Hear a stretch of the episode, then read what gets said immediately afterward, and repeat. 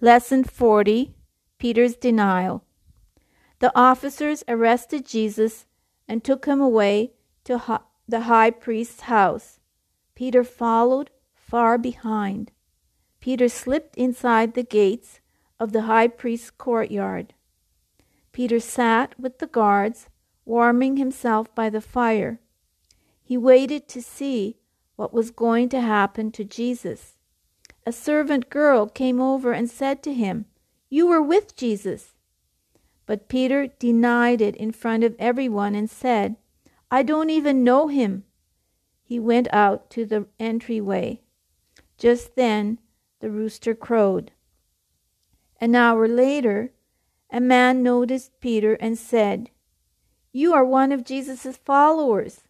Again, Peter denied it. A while later, Another man claimed that Peter was with Jesus, but once again Peter denied it. Just then a rooster crowed.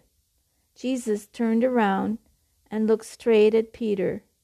Then Peter remembered Jesus' words Before the rooster crows tonight, you will deny me three times.